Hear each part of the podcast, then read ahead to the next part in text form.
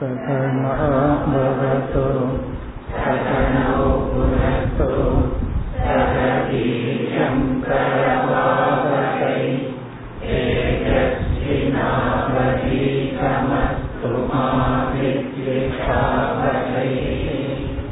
ஓம் சாந்தி சாந்தி சாந்தி. பதினைந்தாவது ஸ்லோகம்.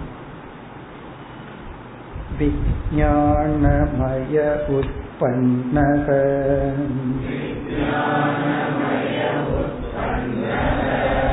ஞாதா ஞானம் மனோமயக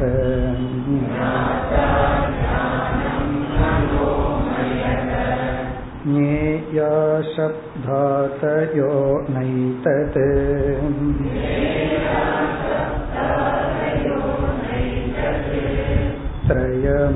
வித்யாரண்யர்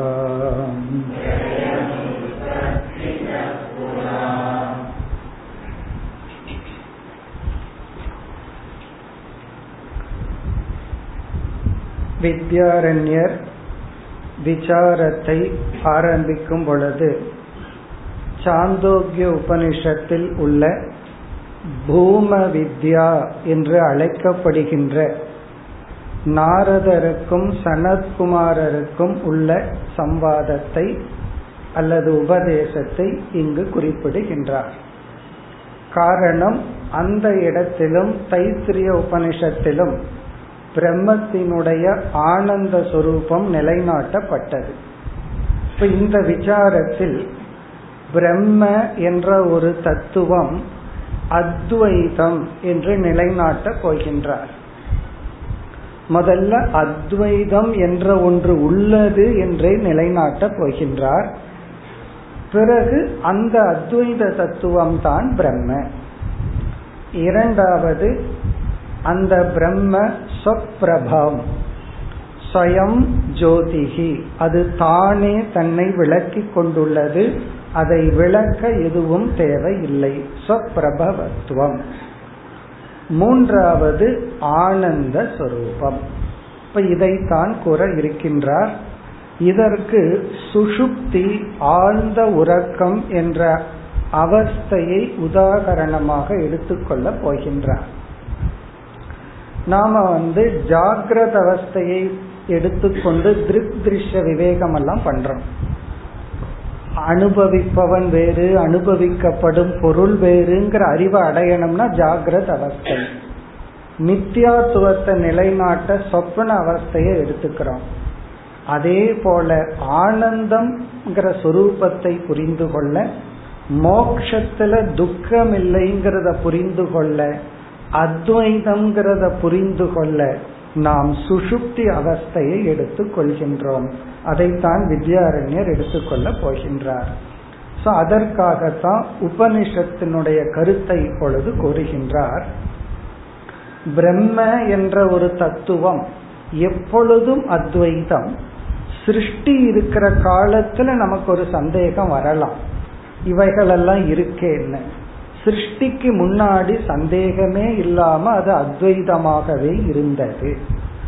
அங்கு மூன்று விதமான பேதம் இல்லை.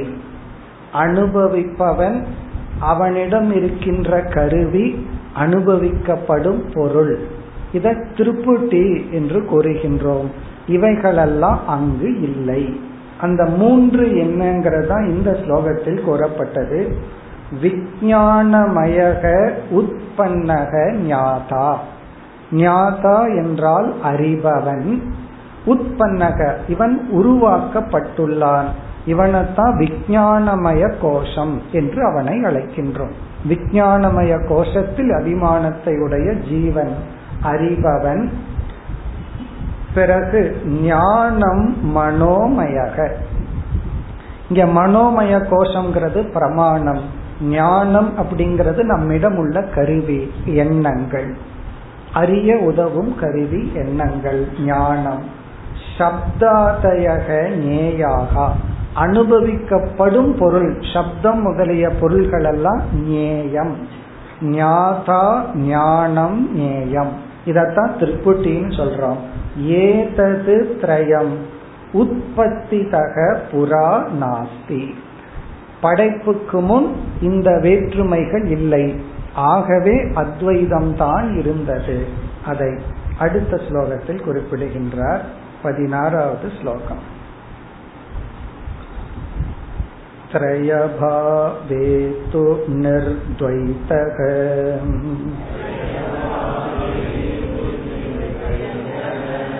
பூர்ண ஏவானுபூயதே.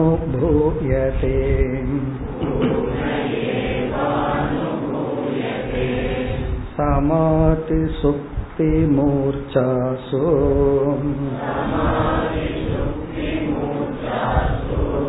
பூர்ண ஸ்ருஷ்டே புரா ததா.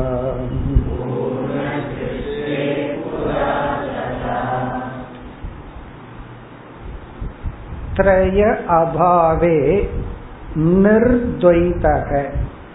த்ரய அபாவே, இந்த மூன்றும் இல்லாத பொழுது.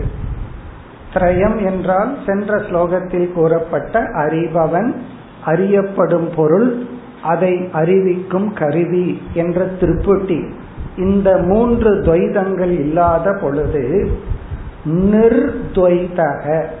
துவைதம்னா இருமை, நிர்த்வைதம்னா அங்கு இருமை என்பது இல்லை, நிர்கதம், அந்த இருமை இல்லாமல் சென்று விட்டது. அப்படி இருமை இல்லைன்னா என்ன இருக்கும்னா பூர்ணக ஏவ அனுபூயதே, நிறைந்த பூர்ணமான வஸ்து மட்டும் உள்ளது. பூர்ணம் அப்படின்னாலும் இங்கு அத்வைதம்தான். பூர்ணமான பிளவுபடாத நிறைந்த வஸ்து மட்டும் தான் இருக்கும். இப்ப இருமை இல்லை என்றால் நிறைஞ்சது பிளவுபடாத அத்வைதம்தான் இருக்கும். இருந்ததுன்னா நம்ம சிருஷ்டிக்கு முன்னாடி சொல்றமே, ஏதாவது ஒரு எக்ஸாம்பிள் இருந்ததுன்னா அதை புரிந்து கொள்ளலாமே. அதற்காக இரண்டாவது வரியில் மூன்று உதாரணங்கள் கொடுக்கிறார். எவ்விதம் சமாதி சுப்தி மூர்ச்சாசு. இதுல நமக்கு தெரிஞ்ச உதாரணம் வந்து சுப்தி. சுப்தினா ஆழ்ந்த உறக்கம். இதத்தான் எடுத்துக்க போறார் இதற்கு பிறகு. சுப்தினா ஆழ்ந்த உறக்கம்.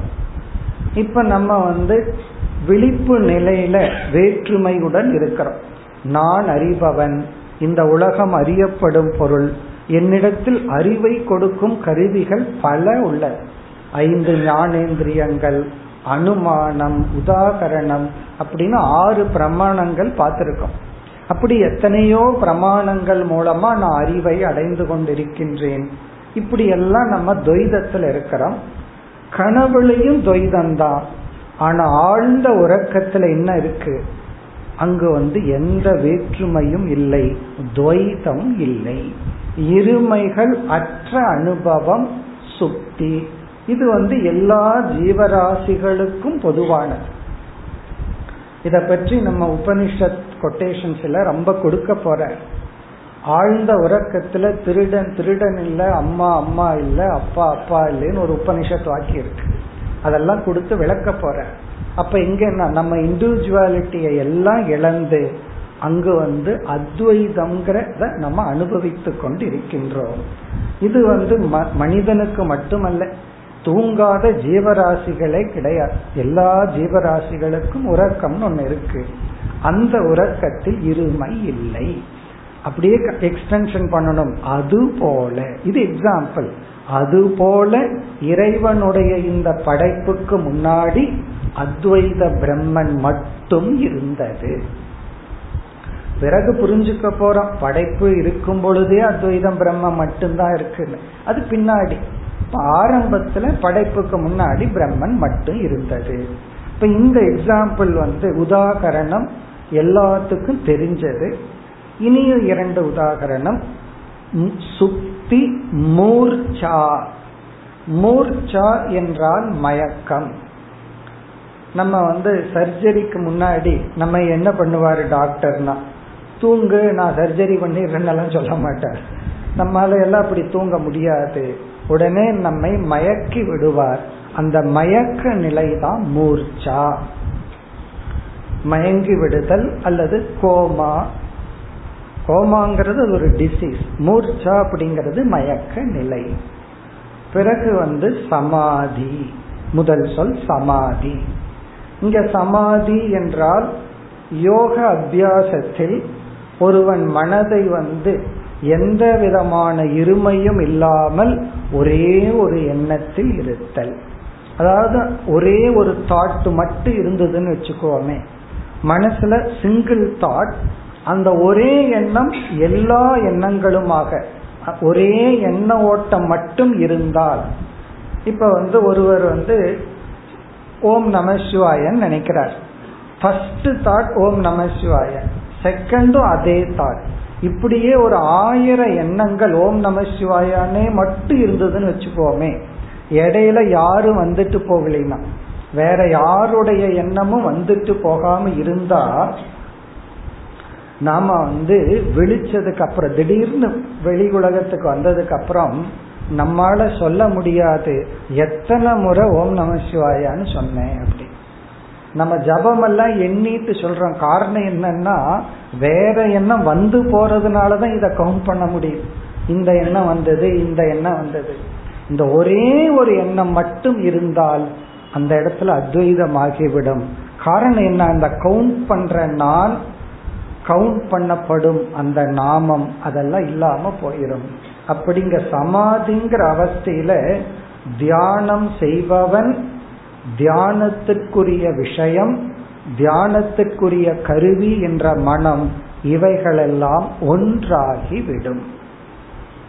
இந்த சமாதி எனக்கு இல்லையே அப்படின்னா தான் உடனே சுஷுப்திய சொல்லிட்டார்.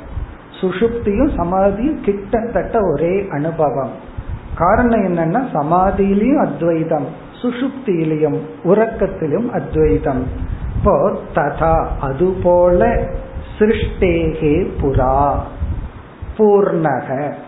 இந்த மூன்று வந்து எக்ஸாம்பிள். இந்த மூன்று உதாகரணத்துல, அதாவது மயக்க நிலை, ஆழ்ந்த உறக்கம், சமாதி, இதுல நமக்கு எப்படி அத்வைதம்ங்கிறது விளங்குகிறதோ அதுபோல இந்த படைப்புக்கு முன்னாடி இந்த ஸ்லோகத்தில் புரா சிருஷ்டேகே பூர்ணக ஏவ ஆசி, இந்த சிருஷ்டிக்கு முன்னாடி பூர்ணமான பிரம்மன் மட்டும்தான் இருந்தது. இப்ப இதுல என்ன சொல்ல வர என்றால் அத்வைதம்னு ஒரு தத்துவத்தை எஸ்டாப்ளிஷ் பண்ண போற, அந்த பிரம்ம அத்வைத சொரூபம், அந்த பிரம்ம தானாக விளங்கி கொண்டுள்ளது. இந்த அத்வைதம் தான் சுகம். அப்ப துவைதம் என்ன, துக்கம். இதத்தான் இந்த உபனிஷத்துல கூற உள்ளது. அதை கூறி இவர் விசாரத்திற்குள்ள போக போறார். ஆனால் நம்முடைய அனுபவம் வேற இருக்கு. நம்முடைய அனுபவம் வந்து துவைதத்துல தான் சுகம் இருக்கு, நான் தனியா இருந்தா சந்தோஷமா இல்லை. உபனிஷத் வாக்கியமே இருக்கு, ரெண்டு வாக்கியம் உபனிஷத்துல இருக்கு. ஒன்னு ஏகாக்கி ந ரமதே, இந்த பிரம்ம என்ன பண்ணுச்சான் ஈஸ்வரன், இது நமக்கு புரியுறதுக்காக உபனிஷத் சொன்னது. அவர் வந்து பிரம்மனா இருக்கிற வரைக்கும் ப்ராப்ளம் இல்லை, சந்தோஷமா இருந்தார். இந்த மாயையோட கொஞ்சம் சேர்ந்தாரு பிரம்மன். நம்ம சொல்றோம்ல, என் பையன் என் பையனா இருக்கிற வரைக்கும் நல்லா இருக்கு, அவனோட சேர்ந்தான் கெட்டு போயிட்டான். அப்படி அந்த பிரம்ம மாயையோட சேர்ந்த உடனே அந்த பிரம்மனுக்கு போர் அடிச்சிடுச்சான். ஏகாக்கி ந ரமதே, நான் தனியா இருக்கிறனே சந்தோஷமா இல்லையே, உடனே சிருஷ்டி பண்ணலான்னு இந்த சிருஷ்டிய செஞ்சுச்சான். அப்படி அப்படி ஒரு வாக்கியம் இருக்கு, ஏகாக்கி ந ரமதே. அப்ப துவைதம் ஐச்சது, இருமையை விரும்பியது சந்தோஷத்துக்காக ஒரு வாக்கியம். இனி ஒரு வாக்கியம் இருக்கு, த்விதீயாத்வை பயம் பவதி, இருமையினாலதான் பயம் துக்கம் இதெல்லாம். ஆகவே அந்த பிரம்மன் தான் மோட்சத்தை அடையணுங்கிறதுக்காக தன்னை பிரம்மன்னு புரிஞ்சிட்டு அந்த இருமையை பொய்யாக உணர்ந்தது. அந்த பிரம்மன்னா யாரு, ஜீவனா இருக்கிற அந்த பிரம்மன். அப்படி நமக்கு இரண்டு வாக்கியமும் உள்ளது. இங்க என்ன அறிவு புகட்டப்பட உள்ளதுன்னா துவைதம் துக்கம், அத்வைதம் சுகம். இதத்தான் இனி வந்து நாரதருக்கும் சனத்குமாரருக்கும் நடக்கிற டயலாக் இனி அடுத்த சில ஸ்லோகங்களில் குறிப்பிடுகின்றார். அடுத்து பதினேழாவது ஸ்லோகம். யோ பூமா சுகம் நால்பே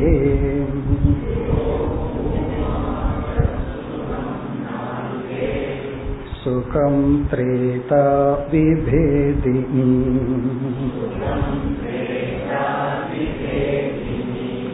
சனத்குமார பிராகைவம்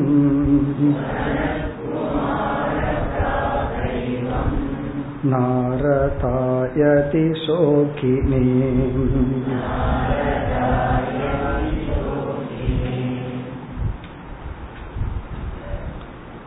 இரண்டாவது வரியில் சனத்குமாரக ஏவம் பிராக, சனத்குமாரர் என்ற ஆசிரியர் அந்த உபனிஷத்தில் இவ்விதம் கூறினார். சனத்குமாரர் வந்து இவ்விதம் உபதேசித்தார், கூறினார். யாருக்கு?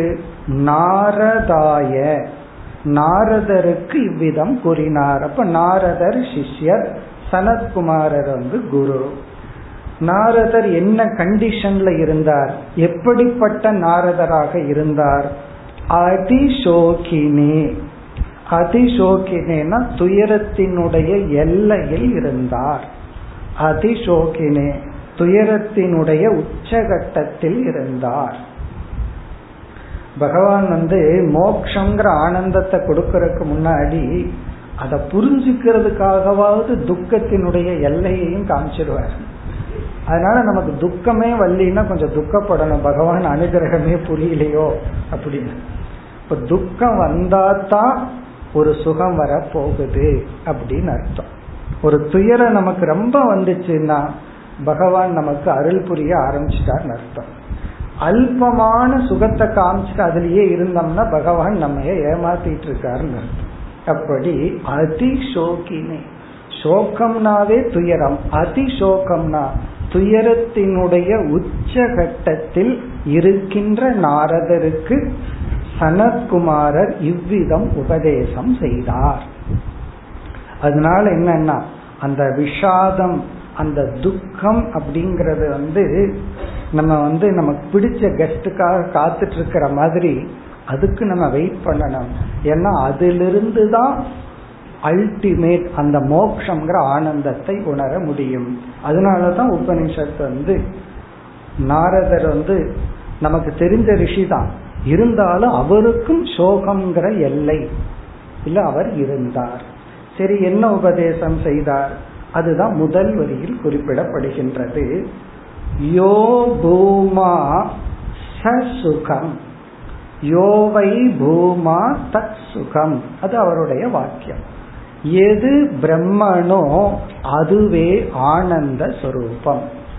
யக பூமா ச சுகம், இங்க யக என்றால் எந்த ஒரு தத்துவம், பூமா, பூமாங்கிற சொல்லுக்கும் பிரம்மங்கிற சொல்லுக்கும் ஒரே அர்த்தம். பிரம்மன்னு சொன்னா பெரியதுன்னு அர்த்தம், பூமான்னு சொன்னாலும் பெரியதுன்னு அர்த்தம். இந்த பெரியது அப்படிங்கிற ஒரு சொல்ல சொல்லிட்டு அதை ஒரு நவுனா பயன்படுத்தினால், பொதுவா பெரியதுங்கிறது அஜெக்டிவ், விசேஷணம். திடீர்னு எதுக்கு நவுன் அஜெக்டிவ்னு கிராமர் கிளாஸுக்கு போனீங்கன்னு கேட்க வேண்டாம். நவுன் அப்படின்னு சொன்னா பெயர் சொல். இப்போ ஒருவருடைய பெயரை வந்து நவுன் அப்படின்னு சொல்றோம். ஒருத்தருடைய பெயர், ஒரு இடத்தினுடைய பெயர், அதெல்லாம் நவுன். பிறகு வந்து அட்ஜெக்டிவ்னு சொன்னா அந்த நவுனை அழகுபடுத்துற அல்லது அசிங்கப்படுத்துற ஒரு சொல்.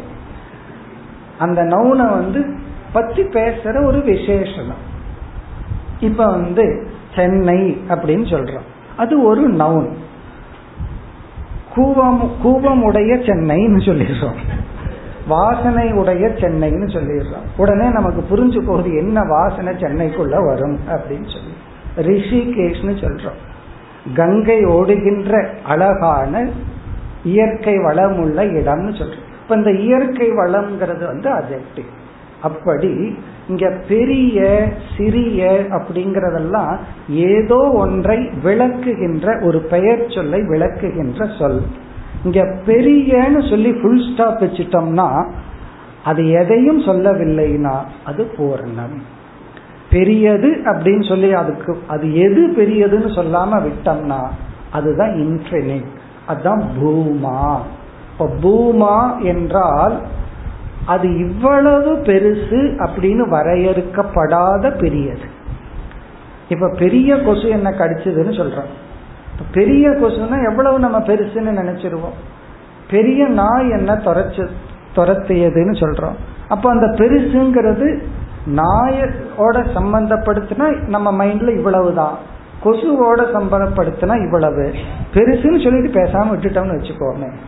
சில பேர் வீட்டில் இருக்கிற வயசானவங்கள அது பெருசுன்னு இருப்பாங்க, அது வேற அப்படி சொல்லுவாங்க, அந்த பெருசு அப்படிதான் சொல்லிட்டு இருக்கோம் அப்படின்பா.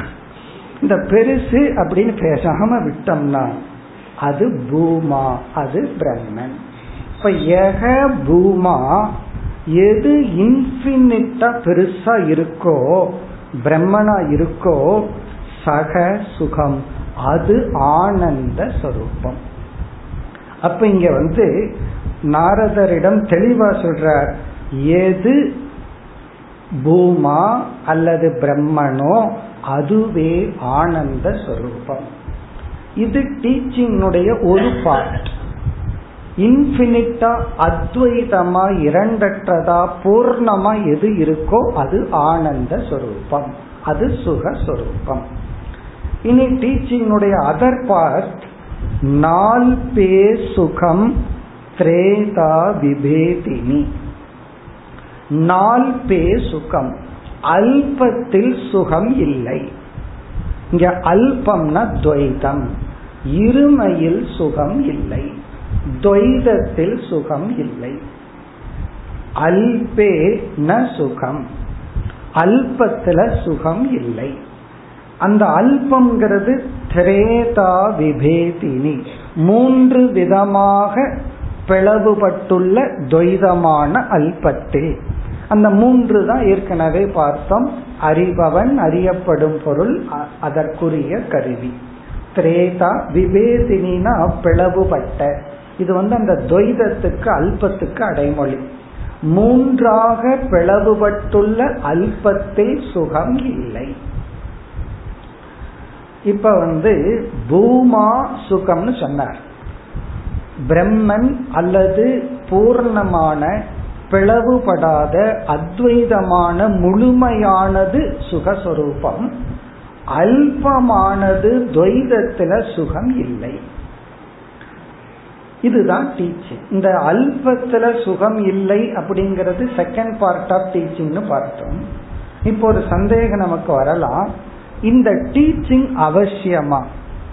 காரணம், பூர்ணத்துலதான் சுகம் அப்படின்னு சொன்னா பூர்ணத்துலதான் சுகம், அல்பத்துல சுகம் இல்லை என்றால் அதுல போய் ஏன் இல்லைன்னு சொல்லணும்? ஒரு இடத்துல ஒன்று இல்லை என்றால் அந்த இடத்துல போய் அதை இல்லைன்னு சொல்ல வேண்டிய அவசியம் கிடையாது. ஒரு பிளாஸ்டிக் பூ இருக்கு, அந்த பிளாஸ்டிக் பூவுல வாசனை இல்லைன்னு நம்ம சொல்லணுமா? சொல்லணுங்கிற அவசியம் கிடையாது. ஆனா சில பூக்கள் இருக்கு, காகித பூன்னெல்லாம் சொல்றோம், அதுல வாசனை இல்லை. அப்போ இந்த பூவுல வாசனை இல்லைன்னு சொல்லலாம். காரணம் என்னவென்றால் பூக்கள்னா வாசனையுடன் இருப்பது, இது விதிவிலக்க வாசனை இல்லாத பூன்னு சொல்லலாம். அந்த வாசனைக்கே சம்பந்தம் இல்லாத ஒரு இடத்துல போய் பூ வாசனை இல்லைன்னு சொல்ல வேண்டிய அவசியம் இல்லை. அப்ப ஏன் அல்பத்துல சுகம் இல்லைன்னு சொல்கிறார்? அதற்கும் விளக்கம் கொடுக்கப்படுகிறது. நம்முடைய அனுபவத்தில் அல்பத்தில் சுகம் தெரிகின்றது, நம்ம எக்ஸ்பீரியன்ஸ்ல அல்பத்துல தான் சுகம் இருக்கு. இந்த அல்பம்ங்கிற வார்த்தை சமஸ்கிருதமா இருந்தாலும் தமிழ்ல ரொம்ப தெரிஞ்ச வார்த்தை தான். நம்ம ஒரு அல்பம்னு சொல்லுவோம், அது ரொம்ப அல்பம், ரொம்ப சீப், கேவலமானது, கீழானது. இங்க வந்து கேவலம் கீழ்னு அர்த்தம் இல்லை, துவைதம், இருமை. நமக்கு இருமையில இன்பம் இருக்கிறத பார்க்கிறோம், இந்த துவைதத்துல இன்பம் இருக்கிறத பார்க்கிறோம், அதனால இங்க நிஷேதம் செய்யப்படுகிறது, நம்ம அனுபவம் இங்கு நீக்கப்படுகிறது. அப்படி நீக்கப்படுவதனாலேயே இது இந்த அனுபவம் வந்து சத்தியம் அல்லங்கிறது நிலைநாட்டப்படுகிறது. இப்ப அல்பே ந சுகம், இதுவும் இங்க வித்யாரண்யரே விளக்க போறார், அங்க நம்ம பார்ப்போம். இப்ப துவைதத்துல சுகம் நமக்கு தெரிகிறது, ஆனால் உண்மையில் இல்லை. அத்வைதமான பிரம்மந்தான் சுகஸ்வரூபம் என்று அதிசோகினி துயரத்தின் உச்சகட்டத்தில் உள்ள நாரதரிடம் கூறினார். இனி அடுத்த கேள்வி, நாரதருக்கு ஏன் இவ்வளவு ஒரு துயரம் வந்தது, அவருடைய துயரத்துக்கு என்ன காரணம்? அடுத்த ஸ்லோகத்தில் வருகின்றது. பதினெட்டாவது ஸ்லோகம். ச புராணான் பஞ்சவேதான்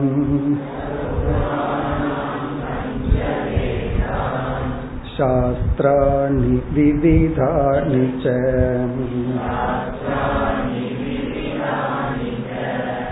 ஞாத்வாப்யநாத்மவித்ரேண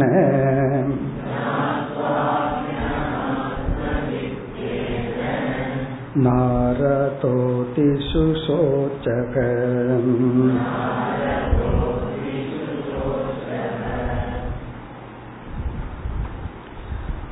நாரதர் சனத்குமாரரிடம் சென்று தான் துயரத்தின் உச்சகட்டத்தில் இருக்கின்றேன்னு சொல்லும் பொழுதே தன்னை பத்தி சொல்றார். எனக்கு இவ்வளவு அறிவு இருக்கு, தனக்கு என்னென்னலாம் தெரியும்னு ஒரு பெரிய லிஸ்ட் சொல்றார். அந்த லிஸ்ட் இங்க முதல்ல சொல்லப்படுகிறது. ச புராணான், எல்லா புராணங்களையும் அவர் அறிந்திருந்தார். பதினெட்டு புராணங்கள் இருக்கு, எல்லா புராணங்களையும் அவர் படிச்சிருக்காராம். பஞ்ச வேதான், ஐந்து வேதங்களையும் அவர் படித்துள்ளார். வேதான் வேதங்கள் பஞ்ச ஐந்து. கேட்ட உடனே சந்தேகம் வரணுமே, வேதம் நாலுன்னு தானே படிச்சிருக்கிறோம், அஞ்சு வேதம்னு ஏன் சொல்கிறார்னா, சாஸ்திரத்துல மகாபாரதம் பஞ்சமோ வேதகன்னு ஒரு பிரசித்தி. மகாபாரதத்துக்கு முக்கியத்துவம் கொடுக்கிறதுக்காக சில மகான்கள் எல்லாம் மகாபாரதத்தை வேதத்துக்கு நிகராக கூறியுள்ளார்கள். ஆகவே அதையும் சேர்ந்து பஞ்ச வேதான், நான்கு வேதங்கள் பிளஸ் மகாபாரதம், இதெல்லாம் நான் படிச்சிருக்கிறேன்னு சொல்ற. விவிதானி சாஸ்திராணிச்ச, அது மட்டுமல்ல விதவிதமான சாஸ்திரங்களை நான் அறிந்துள்ளேன் அப்படின்னு தன்னை சொல்லிக்கிறார். எனக்கு எல்லா சாஸ்திரங்களும் தெரியும், வியாக்கரணத்தில் ஆரம்பிச்சு நட்சத்திர வித்யா, பூத வித்யா, பறவைகளும் கூட பேசிட்டு இருக்கு, அது நமக்கு தெரிகிறது இல்லை. நாரதர் சொல்றாரு அதெல்லாம் எனக்கு தெரியும், யாரு என்ன பேசுறாங்க எல்லாமே எனக்கு தெரியும், அவ்வளவு அறிவு எனக்கு இருக்கு. கடல் போல் நான் அறிவை சாஸ்திரங்களை கற்றுள்ளேன். பிறகு சொல்றார் ஞாத்துவா அபி, இவ்வளவு அறிவு என்னிடம் இருந்தும் கூட அநாத்ம வித்வேன, அநாத்ம வித் என்றால் தன்னை அறியாத காரணத்தினால், ஆத்மவித் நமக்கு தெரிஞ்ச சொல், ஆத்மவித்னா தன்னை உணர்ந்தவன், அநாத்மவித் என்றால் தன்னை அறியாத, அநாத்மவித்வேன என்றால் தன்னை அறியாத காரணத்தினால் நாரதக நாரதர் அதி சுசோச்சக, அவர் துயரத்தின் எல்லையை அடைந்தார். அதி சுசோச்ச என்றால் அவர் துயரப்பட்டார், துயரத்தினுடைய எல்லையை அடைந்தார். இத கேட்கும் போது இனி ஒரு சந்தேகம் நமக்கு வரலாம். இவ்வளவு தெரிஞ்ச நாரதர் தன்னை தெரியாததுனால துயரத்தினுடைய எல்லையை அடைஞ்சார். அப்ப நம்மளும் அந்த துயரத்தினுடைய எல்லையை அடைஞ்சிருக்கணுமே, அட்லீஸ்ட் நாரதர் தெரிஞ்சுட்டு அடைஞ்சார், நான் எனக்கு ஒண்ணுமே தெரியல, இப்ப நானும் துயரத்தினுடைய எல்லையை அடையணும் என்றால் துயரத்தினுடைய எல்லையை அடையிறதுக்கும் கூட நமக்கு புண்ணியம் இல்லை அப்படின்னு அர்த்தம். பொதுவா என்ன நினைப்போம், ஒரு கஷ்டம் வந்துட்டா உடனே பாவத்தோட கனெக்ட் பண்ணுவோம், எனக்கு இந்த கஷ்டம் வந்ததுக்கு இந்த பாவம் தான் காரணம். உண்மை அதுவல்ல. அதை விட பெரிய ஒரு சுகத்துக்கு பகவான் வந்து நம்ம தயார்படுத்துறது சில சமய கஷ்டங்கள். இப்போ ஒரு மாணவன் சொல்லலாம், எவ்வளவு கஷ்டப்பட்டு நான் படிச்சுட்டு இருக்கேன் ஸ்கூல்ல, ஃப்ரெண்டு பார் மாடு மேய்ச்சிட்டு ஜாலியா பாட்டு பாடிட்டு இருக்கான் அப்படின்னு அவன் நினைக்கிறான். ஸ்கூலுக்கு போற பசங்க அதான் நினைக்கிறாங்க, என் ஃப்ரெண்டு பாரு அவங்க அப்பாவும் மாடு மேய்க்கிறாரு, இவனும் மாடு மேய்ச்சிட்டு எவ்வளவு ஜாலியா பாட்டு பாடிட்டு இருக்கான். அப்போ இவனுக்கு அந்த கஷ்டத்துக்கு என்ன காரணம்? ஸ்கூல்ல போய் கஷ்டப்பட்டு படிச்சதுக்கு காரணம் பாபம் அல்ல, புண்ணியம். அவனுக்கு வசதியான சூழ்நிலைகள் எல்லாம் கிடைச்சது, அதனாலதான் அந்த படிக்கிறதுக்கான வாய்ப்பு கிடைச்சது. கஷ்டப்பட்டு படிச்சா பிறகு வாழ்க்கை அவனுக்கு நல்லா இருந்தது. அப்போ அந்த பெயினுக்கு அவன் சொல்றான்னு வச்சுக்கோமே, என்னவாக பண்ணணும், இந்த நல்ல ஸ்கூல்ல வந்து படிச்சுட்டு இருக்கிற அப்படின்னு. ஏன்னா சில நல்ல ஸ்கூல்ல கிடைக்கிறது, இப்ப படிக்கிறதுக்கு வாய்ப்பு கிடைக்கிறது. இந்த எக்ஸாம்பிள்ல நம்ம என்ன புரிஞ்சுக்கணும்னா, அந்த கஷ்டம், அந்த பையனுக்கு படிக்கிற கஷ்டம் வந்து புண்ணியத்தின் விளைவா பாபத்தின் விளைவா? அது புண்ணியத்தின் விளைவு. அதனால நம்ம ரொம்ப முக்கியமா புரிஞ்சுக்கணும். ரொம்ப பேர் வேதாந்தம் படிச்சும் கூட ஏதாவது உடல்நிலை சரியில்லைன்னா உடனே கர்மா தியரிக்கு போயிடும். அதுவும் வேற கிளீனா சொல்றது, இந்த பிறவியில இந்த கஷ்டத்துக்கு நான் பாவம் பண்ணல, எந்த பிறவியில என்ன பாவம் பண்ணனோ அப்படியெல்லாம் கிடையாது. ஒரு துயரம், ஒரு சோகம் வருதுன்னு சொன்னா அது பாபத்தின் விளைவா இருக்குனுங்கிற அவசியம் இல்லை, புண்ணியத்தின் விளைவாகவும் கூட இருக்கு. ஏன்னா அந்த சோகம் அதை விட பல மடங்கு ஆனந்தத்தை கொடுக்கும் ஒரு அடிக்கல்லாகவும் அமையலாம். எல்லா சோகமும் அப்படி அல்ல. ஒருத்தனை திட்டிட்டு ஒருத்தங்கிட்ட அடி வாங்கிட்டு இது புண்ணியம் தான் சொல்லக்கூடாது. எல்லா சோகமும் அப்படி அல்ல. சில கஷ்டங்கள் அது வாழ்க்கையில, சில பிசினஸ் ஆரம்பிக்கிறோம், ஒருவர் அப்படித்தான் ரிட்டையர்ட் ஆனதுக்கு அப்புறம் பிசினஸ் ஆரம்பிக்கலான்னு ரெண்டு மூணு முறை போனார், தொடர்ந்து ஃபெயிலியர் ஆகிட்டே வந்துச்சு. எதுக்கு இந்த வயசுல இதை பண்றோம், பேசாம ஆன்மீகத்துக்குள்ள போனான்னு போனார். போயிட்டு அவருடைய கடைசி காலம் அவ்வளவு நல்லா இருந்துச்சு. அப்போ அவர் ரிட்டையருக்கு அப்புறம் அவர் வந்த தோல்விகள் எல்லாம் புண்ணியத்தின் பலன். பகவான் முடிவு பண்றார், இனி பணம் சம்பாதிக்கிறதுக்கு நீ தகுதி இல்லை, அதை விட அடுத்த படிக்க போறதுக்கு உனக்கு தகுதி, அதனால வேணும்னே தோல்வியை கொடுத்தார். இது புண்ணியத்தின் பலன். அப்படி நாரதருடைய புண்ணியத்தின் பலனாக அவ்வளவு அறிவு இருந்தும் ஏதோ ஒரு நிறைவின்மையை மனம் பார்த்தது. அதுதான் அவர் வந்து இப்படிப்பட்ட ஒரு குருவை நாட ஒரு காரணமாக அமைந்தது. அதுதான் அனாத்ம வித்வேன, அவருக்கு அனாத்ம ஞானத்தினால், தன்னை அறியாத காரணத்தினால் சோகத்தை அடைந்தார். பிறகு அடுத்த ஸ்லோகத்துல நாரதர் அடைந்த சோகம் இருக்கே, அது மற்றவர்களை விட எப்படி அதிக சோகம் என்று விளக்கப்படுகிறது. நாரதருடைய துயரம் இங்கு விளக்கப்படுகின்றது. அடுத்து பத்தொன்பதாவது ஸ்லோகம். வேதாபியாசாத் புராதாப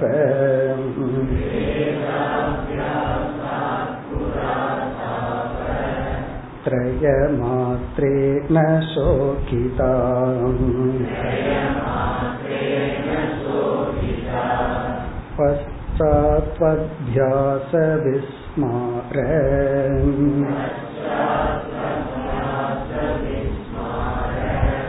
பங்ககர்வைஸ்த சோகிதாம்.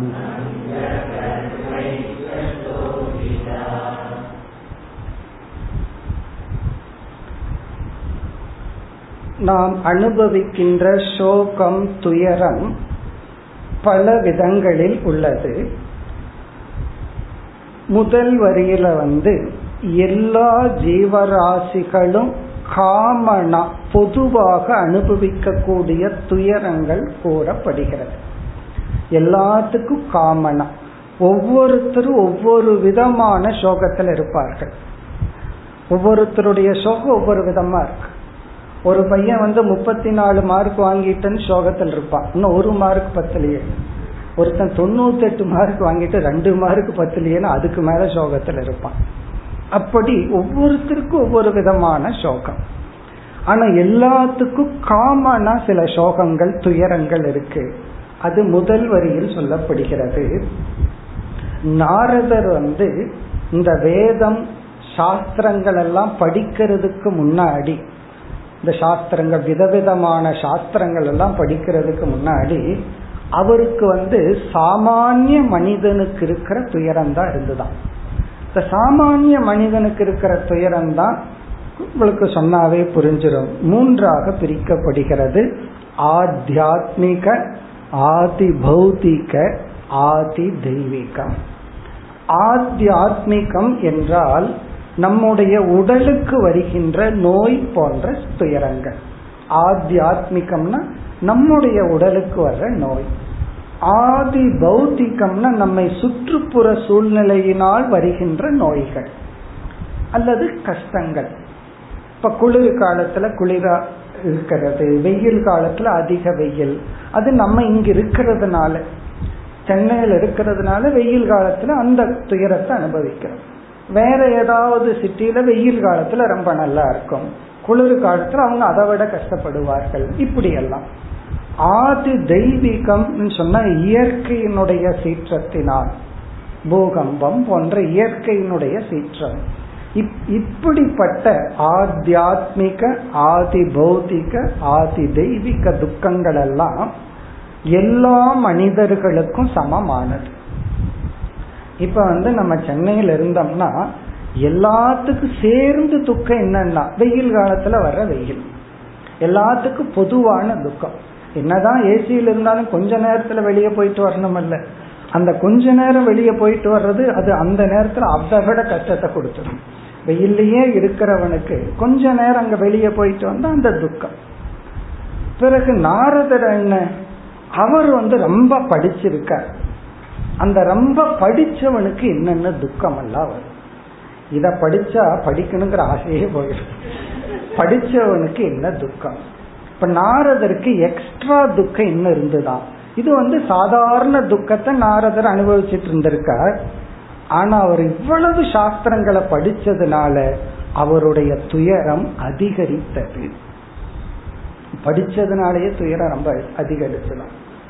அதே போல பலருடைய வாழ்க்கையில பார்க்கலாம், படிக்காத வரைக்கும் சந்தோஷமா இருந்துட்டு இருப்பான், படிச்சதுக்கு அப்புறம்தான் துக்கம் வந்து அதிகமாகும். அப்படி ஒரு கவிஞனுடைய வாழ்க்கையில அப்படித்தான். காளிதாசருடைய வாழ்க்கையில காளிதாசர் வந்து ரொம்ப முட்டாளா இருந்தார், அது எல்லாத்துக்கும் தெரிஞ்ச கதை. இந்த மரத்து மேல உட்காந்து கீழே வெட்டினார்னு அவரோட முட்டாள்தனத்தை சொல்லுவாங்க. சரஸ்வதி அருள் பெற்று படிச்சு ஞானம் வந்ததுக்கு அப்புறம்தான் அவர் வாழ்க்கை பூரா சோகமான வாழ்க்கை தான், அதுக்கப்புறம் அவர் சந்தோஷமாவே இல்லை கடைசி காலம் வரைக்கும். மேபி அப்படி இருந்தா தான் கவிஞனுக்கு கவிதை வருமோ என்னமோ, சந்தோஷமா இருந்தா வராது, ஒரு துக்கம் வந்தா தான் கவிதைகள்லாம் வருமோ. அதே போல நாரதருக்கு வந்து படிச்சதுனால என்னென்ன துக்கம் அதெல்லாம் இரண்டாவது வரியில நாரதருக்கு வந்த எக்ஸ்ட்ரா துக்கங்கள் இங்கு வரிசைப்படுத்தப்படுகிறது. என்னென்ன துயரம் எல்லாம் வந்துதான். பச்சாத் பச்சாத் அப்படின்னா வேத அபியாசத்துக்கு பிறகு. இனி முதல் வரியில பார்ப்போம். முதல் வரியில வேத அபியாசாத் புரா, வேதம் படிக்கிறதுக்கு முன்னாடி, இங்க சாஸ்திரங்கள் எல்லாம் படிக்கிறதுக்கு முன்னாடி தாப திரய மாத்திரேன சோகிதா, தாபத்ரயத்தினால மட்டும் துயரப்பட்டார். தாபத்ரயம் அப்படின்னு சொன்ன மூன்று, ஆத்தியாத்மிக, ஆதி பௌதிக, ஆதி தெய்வீக. தாபத்ரய மாத்திரேன அதனால மட்டும், வெறும் பிசிக்கல் டிஸ்கம்ஃபர்ட், பிசிக்கல் பெயின். மாத்திரேன சோகிதா, சோகிதான்னா துயரப்பட்டார். அதாவது வந்து வெறும் பிசிக்கல் டிஸ்கம்ஃபர்ட்ல மட்டும்தான் துயரப்பட்டார். பச்சாத் இரண்டாவது வரையில இந்த அறிவுக்கு பிறகு. இந்த ஒண்ணுமே விவரம் தெரியாத கிராமத்துல சில பேர் இருப்பாங்க, ஒரு அறிவு இருக்காது. அவங்க வந்து கவர்மெண்ட் ஹாஸ்பிட்டல் இங்க அட்மிட் ஆகிருப்பாங்க, அந்த ரிசல்ட் எல்லாம் அவங்களுக்கு பார்த்தா ஒண்ணுமே புரியாது. ஸோ அதை பார்த்துட்டு சந்தோஷமா இதை படிச்சு பாருங்க டாக்டர்னு கொடுத்துருவாங்க. ஸோ அதில் ஏதோ தாறு மாறா இருக்கும், உடல்ல இருக்கிற பிபி, சுகர், இதெல்லாம். அவங்களுக்கு பிசிக்கலா டிஸ்கம்ஃபர்ட் ஒண்ணுதான். இந்த அரைகுறையா படிச்ச நம்ம ஆட்கள் இருக்காங்களே அதுல வேற போட்டிருப்பான் இது நார்மல், இது வந்து அப்நார்மல், இப்ப நமக்கே தெரியற மாதிரி போட்டான். இத படிச்சவனுக்கு எக்ஸ்ட்ரா சாகும். இவ்வளவு இருக்கு, நூத்தி நாற்பது இருக்கு சுகர், பிபி இவ்வளவு இருக்கு, இந்த கஷ்டம் எல்லாம் யாருக்கு? நான் படிக்காதவனுக்கு ஒரு கஷ்டமும் கிடையாது. அது டாக்டருக்கு கஷ்டம், அது இவனுக்கு எவ்வளவு கொடுக்கலாம், என்ன டோஸ் கொடுக்கலாம். இத கொஞ்சம் படிச்சுட்டு இருக்கிறவங்களை டாக்டருக்கு படாத பாடு படிச்சுட்டுறான். ஏன் டாக்டர் இவ்வளவு இருந்தது, இப்படி இருந்தது, இது என்ன நான் படிச்சதுனுடைய விலை.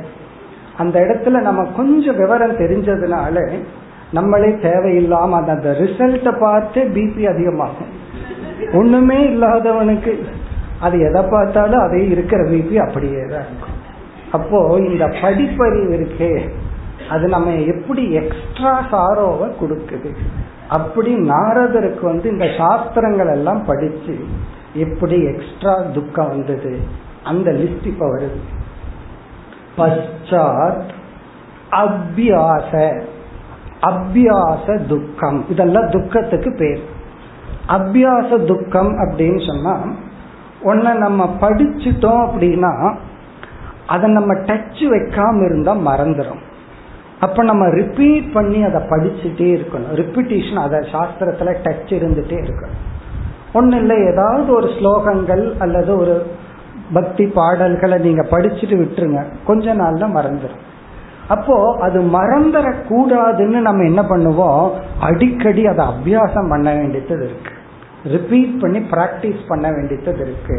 அப்போ அபியாச துக்கம்னா படிச்சதுனாலேயே அது மறந்து போக கூடாதுன்னு பிராக்டிஸ் பண்ற துக்கம் நாரதருக்கு வந்தது. அப்ப நம்ம அப்டேட்ல இருக்கணும்னு என்ன பண்ணுவோம், அதை படிச்சுட்டே இருக்க வேண்டியது. ஒண்ணுமே தெரியாதவனுக்கு பிரச்சனையில் அங்கே என்ன அபியாசம் பண்றதுக்குள்ள என்ன இருக்கு, ஒரு விஷயம் கிடையாது. ஆனா உன்னை படிச்சுட்டோம், மனப்பாடம் பண்ணி வச்சுட்டோம், அதை பாதுகாக்கணும்னா நமக்கு அபியாச துக்கம், அது ஒரு பெயின், அது ஒரு ஸ்ட்ரெயின், அது நாரதற்கு இருந்துச்சான். ஏன்னா இவ்வளவு சாஸ்திரம் படிச்சுட்டு ஒருத்தர்கிட்ட போய் இதெல்லாம் தெரியும்னு சொல்லிட்டார், பிறகு கேட்ட பதில் சொல்லணும்ல, அதனால அவருக்கு அபியாசம் பண்ணிட்டே இருந்திருக்காரு. பிறகு இரண்டாவது என்னன்னா விஸ்மார, விஸ்மாரம் அப்படின்னா மறதி, மறந்துறது. கரெக்டா எனக்கு இதெல்லாம் தெரியும்னு சொல்லியிருப்போம், எதை மறந்துருப்போமோ அதேவே கேட்பாங்க கரெக்டா. அப்போ அது எவ்வளவு ஒரு இன்சல்ட், என்ன தெரியும்னு சொன்னீங்க அப்படின்னு வேற திருப்பி கேட்பார்கள். அப்ப எனக்கு உனக்கு ஒண்ணு என்ன வித்தியாசம், இவ்வளவு கஷ்டப்பட்டு படிச்சு மறக்கிறதுக்கும் என்ன போல ஜாலியா கஷ்டப்படாம படிக்காம இருக்கிற எனக்கும் உங்களுக்கு என்ன வித்தியாசம். அப்ப என்ன துக்கம்னா மறந்துட்டேன் அப்படிங்கிற துக்கமா. எவ்வளவுதான் அபியாசம் பண்ணாலும் அப்பப்போ ஒவ்வொரு போர்ஷனை நம்ம மறந்துடுவோம். அப்போ அந்த துக்கம் நாரதருக்கு, ஐயோ இது மறந்து போச்சு, இந்த புராணத்துல அது மறந்து போச்சு அப்படின்னு மறந்துட்டேன் அப்படிங்கிற துக்கமா. அபியாச விஸ்மார. அடுத்தது பங்க. இங்க பங்க அப்படின்னு சொன்னா நம்ம ஒரு லெவல் படிச்சிருந்தோம்னா அதுக்கு மேல படிச்சவன் வந்து முன்னாடி நிற்பான். அப்போ பங்கம்னா ஐயோ அவன் வந்துட்டானேன்னு ஒரு பயம் வந்துடும். அப்போ பங்கம்னா நம்ம விட படிச்ச அதிகம் படிச்சவன் அதே ஃபீல்டில் இருக்கிறவன் வந்தான்னா இந்த அதே ஃபீல்டுல இல்லாதவங்கிட்ட போய் நம்ம என்னதான்னு பேசிட்டு இருப்போம். ஆனா அதே ஃபீல்டில் இருக்கிறவங்க நமக்கு மேல படிச்சவங்க வந்துட்டா ஒரு பயம் வந்துடும், நமக்கு மேல அவங்களுக்கு தெரியும், நமக்கு தெரிஞ்சதுல ஏதாவது குறை சொல்லி விடுவார்களோ அப்படின்னு சொல்லி படித்தவனுக்கு அதிக படித்தவனை பார்த்து பயம் ஏற்படும். ஒண்ணுமே படிக்காதவனுக்கு ஒரு பிரச்சனையும் கிடையாது. ஏன்னா நீ ஒருத்தன் படிச்சிருக்கானே தெரியாது, தெரிஞ்சாதான் அடக்கண்டு பயப்படுறதுக்கு. அப்ப பங்க, பங்கம்னா தன்னுடைய அகங்காரத்துக்கு ஒரு பங்கம், தன்னுடைய அறிவுக்கு ஒரு பங்கம் வந்துருமோ, தமக்கு தனக்கு மேல படிச்சவனை பார்த்துட்டு ஒரு பயம், இந்த சோகம் நாரதருக்கு வந்துச்சான். இதெல்லாம் படிச்சதனுடைய விளைவு, எக்ஸ்ட்ரா சோகங்கள். இனி அடுத்தது என்னன்னா பங்க, அடுத்தது வந்து கர்வ. கர்வ அப்படின்னு சொன்னா நம்மைய விட குறைவா படிச்சவனை பார்த்த உடனே மனசு என்ன பண்ணுது, கர்வப்படுது, எனக்கு இவ்வளவு தெரியும் உனக்கு ஒன்னும் தெரியாது. அதுவும் ஒரு துயரத்துக்கு காரணம். இப்ப கர்வப்பட்டு நான் துயரப்பட்டேன், இனி ஒருத்தனை கண்டு பயப்பட்டு நான் துயரப்படுறேன், மறந்துடுவேன்னு சொல்லி துயரப்படுறேன். இதையெல்லாம் வச்சு காப்பாற்றணுங்கிற அபியாசத்துல எனக்கு ஸ்ட்ரெயின் துயரமா இருக்கு. இப்படி சோகிதா, இப்படி வந்து அவருடைய துயரம் பல மடங்கு ஆனது. இதெல்லாம் நாரதருக்கு வந்த எக்ஸ்ட்ரா சாரம். இந்த எக்ஸ்ட்ரா சாரங்கிறது ஒரு உதாரணத்துக்கு தான் இங்க சொல்லப்படுது. இதனுக்காக நம்ம படிப்பெல்லாம் நிறுத்த வேண்டாம், ஏன்னா எக்ஸ்ட்ரா சாரம் வரக்கூடாது, இருக்கிற சாரம் போதும். அதனால இனி நான் எதுவும் படிக்கலன்னு நினைக்க வேண்டாம். ஜஸ்ட் இங்கு மிகைப்படுத்தி சொல்லப்படுது, நாரதர் இப்படி எல்லா விதத்திலும் துயரப்பட்டார். இப்ப இந்த துயரத்தை தான் நம்ம யோகம்னு சொல்றோம். அதாவது ஒருவருக்கு எல்லாமே இருந்து இந்த உலகத்துல அவர் அடைய வேண்டியது அடைஞ்சிட்டார், செய்ய வேண்டியது செஞ்சிட்டார், எல்லாமே இருந்தும் மனதுல ஏதோ ஒரு நிறைவின்மை வந்தால் அப்பொழுதுதான் அவர்கள் வந்து அதை நிறைக்கிறதுக்கு ஞானத்தை நாட முடியும். அந்த ஒரு துயரம், அந்த ஒரு சோகம் வந்து புண்ணியத்தின் பலன். அதனாலதான் நாயன்மார்கள் ஆழ்வார்கள் எல்லாருடைய வாழ்க்கைய பார்த்தோம்னா சாதாரண மனிதர்கள் அடைந்த துயரத்தை விட பல மடங்கு உச்சகட்டமான துயரத்தை அவங்க வாழ்க்கையில பார்க்க முடியும். பைஃபேக்ட் அவங்க அடைஞ்ச துயரத்துல ஒரு அஞ்சு பர்சன்ட் கூட நம்ம அடைஞ்சிருக்க மாட்டோம். ஆனா புலம்பிட்டு இருப்போம், நான் தான் சம்சாரி அப்படி இப்படி. அந்த துயரம் வந்து புண்ணியத்தின் பலன். அதனால வாழ்க்கையில நம்ம ஒரு கஷ்டம்னு வந்தா உடனே பாவம் பாவம்னு சொல்லக்கூடாது. அது புண்ணியத்தின் பலனாங்கூட இருக்கலாம், அல்லது அடுத்து அதை விட பல மடங்கு ஒரு ஆனந்தத்தை நம்ம மனசு அனுபவிக்க போறதுக்கு இறைவன் நம்மை தயார்படுத்துவதாகவும் இருக்கலாம். இப்படி நாரதருடைய சோகத்தை இவர் விளக்கி பிறகு வந்து என்ன உபதேசத்தை செய்தார் சனத்குமாரர் இப்படிப்பட்ட நாரதருக்கு என்று மீண்டும் சனத்குமாரருடைய உபதேசம் அடுத்த ஸ்லோகத்தில் கூறப்படுகிறது. சோகம் வித்வத் பிரசோசாமி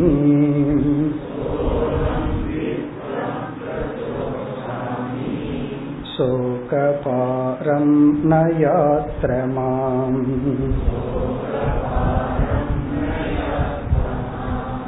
இத்யுக்த சுகமேவாஸ்ய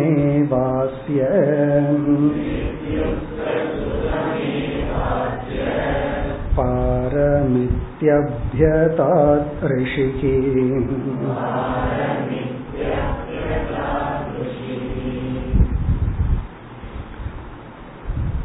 சனத்குமாரர் நாரதருக்கு செய்த உபதேசத்தின் சாராம்சத்தை கோருகின்றார்.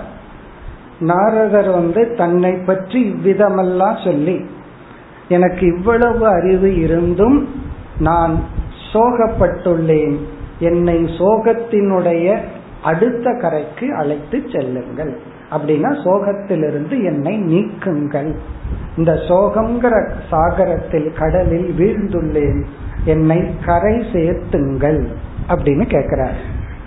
அதற்கு சனத்குமாரர் கொடுத்த உபதேசம் சுகம், பிரம்ம சுக சுரூபம்ங்கிற ஞானந்தான் உன்னுடைய சோகத்திலிருந்து விடுதலை கொடுக்கும் என்று உபதேசித்தார். அல்பத்துல சுகமில்லை, பூர்ணத்துலதான் சுகம் என்று அந்த பிரம்மத்தினுடைய சுக சுரூபத்தை கோரி, அந்த ஞானத்தினாலதான் நீ வந்து மோட்சத்தை அடைய முடியும், அல்லது சோகத்திலிருந்து விடுதலை அடைய முடியும். இந்த உலகம் பல சமயங்கள்ல நம்ம சந்தோஷப்படுத்தி சோகமெல்லாம் போகுதே அப்படின்னா அது தற்காலிகமாக நீக்கப்படுகின்றது. அந்த நேரத்தில் அந்த சோகம் மறைக்கப்படுகிறது, நீக்கப்படுகிறது. இன்னும் சொல்ல போனா நம்முடைய சோகம் நம்மிடமிருந்து மறைக்கப்படுகின்றது, தற்காலிகமாக அந்த நேரத்தில் மறைக்கப்படுகின்றது. ஒரு குழந்தை வந்து பசியில அழுகுது, அந்த பசி நீங்கிறது தான் இந்த எக்ஸாம்பிள் நிரந்தர முடிவு. ஆனா குழந்தைக்கு ரொம்ப அட்ராக்டிவான ஒரு பொருளை கொடுத்தோம்னு வச்சுக்கோமே, ரொம்ப அட்ராக்டிவான ஒரு பொருளை கொடுத்தோம்னா உடனே பசிய மறந்துட்டு கொஞ்ச நேரம் அந்த பொருளோட விளையாடும். என்ன சமையல் ஆகிறதுக்கோ அல்லது பொருள் ஆடுறதுக்கு லேட் ஆகும்னா அந்த பெற்றோர்கள் அதை செய்வாங்க. கொஞ்ச நேரம் அதை ரீடைரக்ட் பண்ற மைண்ட அதே தான் பகவான் பண்ணிட்டு இருக்காரு. இந்த உலக பொருள்கள் எல்லாம் நமக்கு கொடுத்து கொஞ்சம் யோசிக்க ஆரம்பிச்சோம்னா இந்த ஒரு லட்சத்தை கொடுத்துட்றேன், ஓ பகவான் அனுகிரகம் பண்ணிட்டார். இன்னும் கொஞ்சம் யோசிக்க ஆரம்பிச்சா வீடை கொடுத்துட்றேன். இப்படியே ஒன்னா கொடுத்து கொடுத்து தற்காலிகமா மறக்க வச்சு வச்சு அப்புறம் சரி அடுத்த பிறவையில பாத்துக்கலாம் அப்படிங்கிற ஒரு சோர்வை கொடுத்துருவார். ஸோ அதுதான் இங்க சொல்லப்படுகிறது. நாரதர் வந்து எனக்கு வந்து சோகத்தினுடைய கரையை நான் கடக்கணும், எனக்கு இந்த உலகத்துல எதுவுமே நீ திருப்தி படுத்தாது, நான் எல்லாத்தையுமே பார்த்துட்டேன்னு அந்த உச்ச கட்டத்திலிருந்து அவர் போகும் பொழுது இங்கு உபதேசம் சுகம் பிரம்ம சுகஸ்வரூபம்னு புரிந்து கொள்ள வேண்டும் சொல்ற. அதுதான் சோகம் வித்வத் பிரசோச்சாமி. இது நாரதருடைய வசனம். உபனிஷத்தினுடைய கருத்து ஸ்லோக ரூபத்துல வித்யாரண்யர் கூறுகின்றார். சக அகம் வித்வத், ஹே இறைவா சேஜ்னு சொல்லி சனத்குமாரரை அழைத்து பிரசோச்சாமி, பிரசோச்சாமினா நான் முழுமையாக துயரத்தின் எல்லையில் இருக்கின்றேன். சக அகம்னா இப்படிப்பட்ட நான், வாழ்க்கையில அடைய வேண்டியது எதுவுமே இல்லை, அறிய வேண்டியது எனக்கு தெரிஞ்சு எதுவும் இல்லை, அவ்வளவு அறிவையும் என்னென்னலாம் அடையணுமோ அத்தனையும் அடைந்த நான் பிரசோச்சாமி, நான் துயரத்தில் எல்லையில் இருக்கின்றேன். சோகபாரம் அத்ர மாம் நய. சோகபாரம் துயரத்தை கடந்து இருக்கின்ற நிலையை மாம் நய என்னை அழைத்து செல்லுங்கள். டேக் மீ, நயன என்னை எடுத்துட்டு போங்க, மாம் என்னை எங்க சோகபாரம், சோகபாரம்னா சோகம்ங்கிற கரையை கடக்க வையுங்கள், சோகம்ங்கிற துயரத்தில் இருக்கிற அதை என்னை கடக்க வையுங்கள் என்று நாரதர் கூறினார். அதுக்கு இத்யுக்தக, இவ்விதம் நாரதரால் சொல்லப்பட்ட சனத்குமாரர் சுகம் ஏவ அஸ்ய பாரம் இது அப்யகாத் ரிஷிகி. ரிஷிகி இங்கு ரிஷிகினா சனத்குமாரர், அப்யகாத் இவ்விதம் உபதேசம் செய்தார். என்ன உபதேசம்? உன்னுடைய சோகம் நீங்க வேண்டும் என்றால் அந்த சோகத்துக்கான காரணம், அந்த சோகத்தை நீக்க காரணம் சுகம் ஏவ அஸ்ய பாரம். அந்த கரை என்ன தெரியுமோ, நீ வந்து சோகத்தை கடந்து ஒரு கரையை அடையணும்னு சொல்ற, அந்த கரை சுகம் ஆனந்த சுரூபமான அந்த பிரம்மத்தை அடைதல். அந்த பிரம்மந்தான் அதற்கு கரை. நம்ம இத சாதாரண வாழ்க்கையில சொல்றதா, அவனை கரை சேர்த்தி விடணும் அப்படின்னு எல்லாம் சொல்றவும் அல்ல, அதே லாங்குவேஜில் தான் பேசுறேன். வேதத்துல ஒரு நியாயமே உண்டு, லௌகிக்கத்துல என்ன லாங்குவேஜோ அதே லாங்குவேஜ் தான் வேதமும் பேசணுமா? வேதம் ஒரு லாங்குவேஜில் பேசி நாம் ஒரு லாங்குவேஜில் இருந்தா புரியாதல்ல. அதனால எக்ஸாம்பிளும் கூட இங்க சொல்ற எக்ஸாம்பிள் தான் சொல்லணும். இதெல்லாம் நம்ம அன்றாட வாழ்க்கையில் இருக்கிறது தான். உபனிஷத்துலேயும் இதே வார்த்தைகள், இதே எக்ஸ்பிரஷன். நான் கரை சேர்ந்துட்டேன்னு சொல்றோம், நான் இப்படியாவது கரை சேரணும்னு சொல்றோம், அதே எக்ஸ்பிரஷன். அந்த கரை என்னன்னா பிரம்மந்தான். சுகம் ஏவ அஸ்ய பாரம், நீ வந்து கரை சேரணும்னு நினைச்சா அந்த கரையாக இருப்பது, அடைய வேண்டிய இலக்காக இருப்பது சுகம் என்கின்ற அந்த தத்துவம்தான். இப்ப சுகம்ங்கிற பிரம்மத்தை தான் நீ அடைய வேண்டும். அந்த பிரம்மத்தை நீ அறிந்து கொண்டால் உன்னுடைய சோகம் நீங்கும். இப்ப நமக்கு இந்த இடத்துல சந்தேகம் வரலாம், இவர் வந்து பிரம்மத்தை அடையணும், பிரம்மத்தை தெரிஞ்சுக்கணும்னு சொல்றாரு, ஆனா இவர் வந்து என்ன நான் அறியல அதனால துயரப்படுறேன்னு சொல்றாரு. இதுலயே நம்ம மகா வாக்கியத்தை சொல்லிடலாம். காரணம் என்ன? அந்த பிரம்மத்தை தெரிஞ்சிட்டதுனால உன்னுடைய துக்கம் எப்படி போகும்? ஏதோ உன்னை பத்தி தெரிஞ்சுட்டா அதை பத்தி அறிவு தானே எனக்கு வரும். இப்ப பிரம்மத்தை நான் தெரியும் பொழுது என்னுடைய சுகம் எப்படி போகும் என்றால், அந்த பிரம்மத்தை நான் எப்படி தெரிஞ்சுக்கிறேன், ஒரு விஷயமாக தெரிந்து கொள்ள போவதில்லை. இத்தனை பொருளை அறிஞ்சிருக்கிற, இனி ஒரு பொருளை அறிஞ்சிட்டேன்னு அல்ல, அந்த பிரம்மத்தை நானாக தெரிந்து கொள்ள போகின்றேன். அந்த பிரம்மம் எப்படிப்பட்டது? சுகஸ்வரூபம்.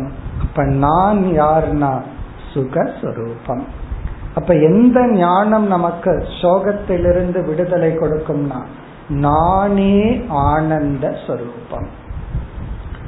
இந்த ஞானத்தினால என்ன பிரயோஜனம்னா, நானே ஆனந்தம்னு நான் புரிஞ்சிட்டேன்னா நான் ஆனந்தமாக இருக்க நான் எதையும் நாட வேண்டிய அவசியம் இல்லை.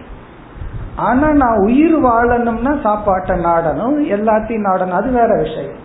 ஆனா நான் சந்தோஷமா இருக்க எனக்கு எந்த நிபந்தனையும் இல்லை. அப்ப சம்சாரம்னா நான் சந்தோஷமா இருக்கணும்னா எத்தனை கண்டிஷன் இருக்கு. ஆனா சந்தோஷமா இருக்க ஒரு நிபந்தனையும் இல்லை, அது மோட்சம். நான் சந்தோஷமா இருக்கணும்னா எவ்வளவு கண்டிஷன், எல்லாம் ஒரு ஆர்டர்ல இருக்கணும். கொஞ்சம் மாறினா, ஒரு நாள் எக்ஸ்ட்ரா மழை பெய்ஞ்சா துக்கம், மழை பெய்யலினா துக்கம். அப்ப என்னதான் பண்ணுவார் பகவான்? ஒன்றும் பண்ண முடியாது. அப்போ என்ன பண்ணினாலும் ஆக்சுவலி அது துக்கமா தான் இருக்கும்.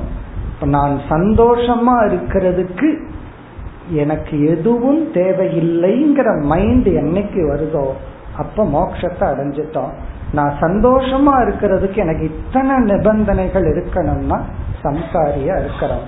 ஆகவே இவருடைய உபதேசம், நீ சோகத்தினுடைய பாரத்தை கரையை அடைய வேண்டும் என்றால் அதற்கு கரையாக இருப்பது சுகஸ்வரூபமான பிரம்ம. மேலும் அடுத்த வகுப்பில் தொடரும். ஓம் பூர்ணமத பூர்ண